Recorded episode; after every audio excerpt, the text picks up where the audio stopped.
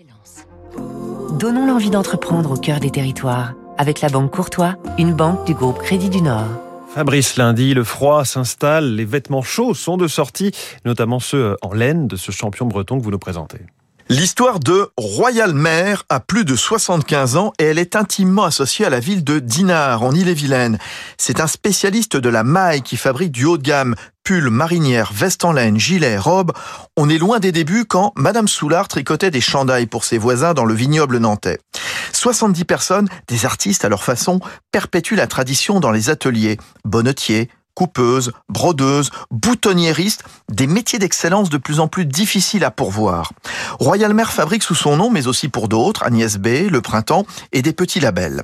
Reprise il y a cinq ans, l'entreprise bretonne va beaucoup mieux, mais il a fallu dépoussiérer la belle endormie avec de nouveaux outils de production, un nombre d'articles divisé par deux et un relooking pour rajeunir la cible. Hervé Coulombelle, le président. On a fait appel dans un premier temps à des designers externes pour relooker certains modèles, les moderniser, les dépoussiérer entre guillemets. On a développé donc depuis maintenant deux ans un site internet avec une présence sur les réseaux sociaux, Instagram, Facebook, et cetera. L'idée étant d'aller justement séduire cette nouvelle, cette nouvelle clientèle, cette nouvelle population qui ne connaît pas la marque. Les ventes sont au rendez-vous, des boutiques en propre vont ouvrir sur la façade atlantique et la Manche, en plus des points de vente habituels et du net qui tire le chiffre d'affaires.